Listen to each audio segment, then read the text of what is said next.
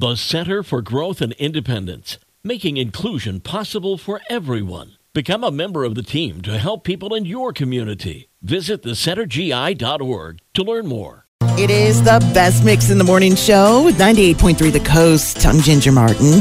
And here is today's music news for you. You may or may not have heard that Usher is going to be the halftime performer at the Super Bowl on February 11th, but that is just the kickoff to what's going to be a super busy year for him.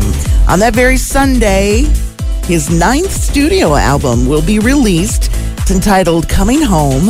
And after his performance, he's going to announce his stops on his worldwide tour, where his team has already uh, been placing holds on stadiums across the globe. This is going to be his first tour in almost 10 years. He's been super happy just staying at his Las Vegas residency where he rakes in a million dollars for every performance. Madonna is going to have new music coming out ahead of her celebrations tour. Now, her spokesperson is saying it's going to be like a gift to fans as a thank you for their support during her near death experience. And even though her celebrations tour is going to be all about her classic 80s and 90s hits.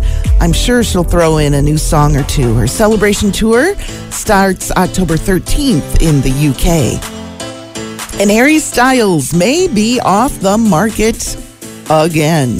After his recent breakup with Olivia Wilde, he's been seen canoodling with Canadian actress Taylor Russell. The rumors have been swirling since June that they may be dating, uh, but they've been spotted out and about in public more and more, even with a little PDA.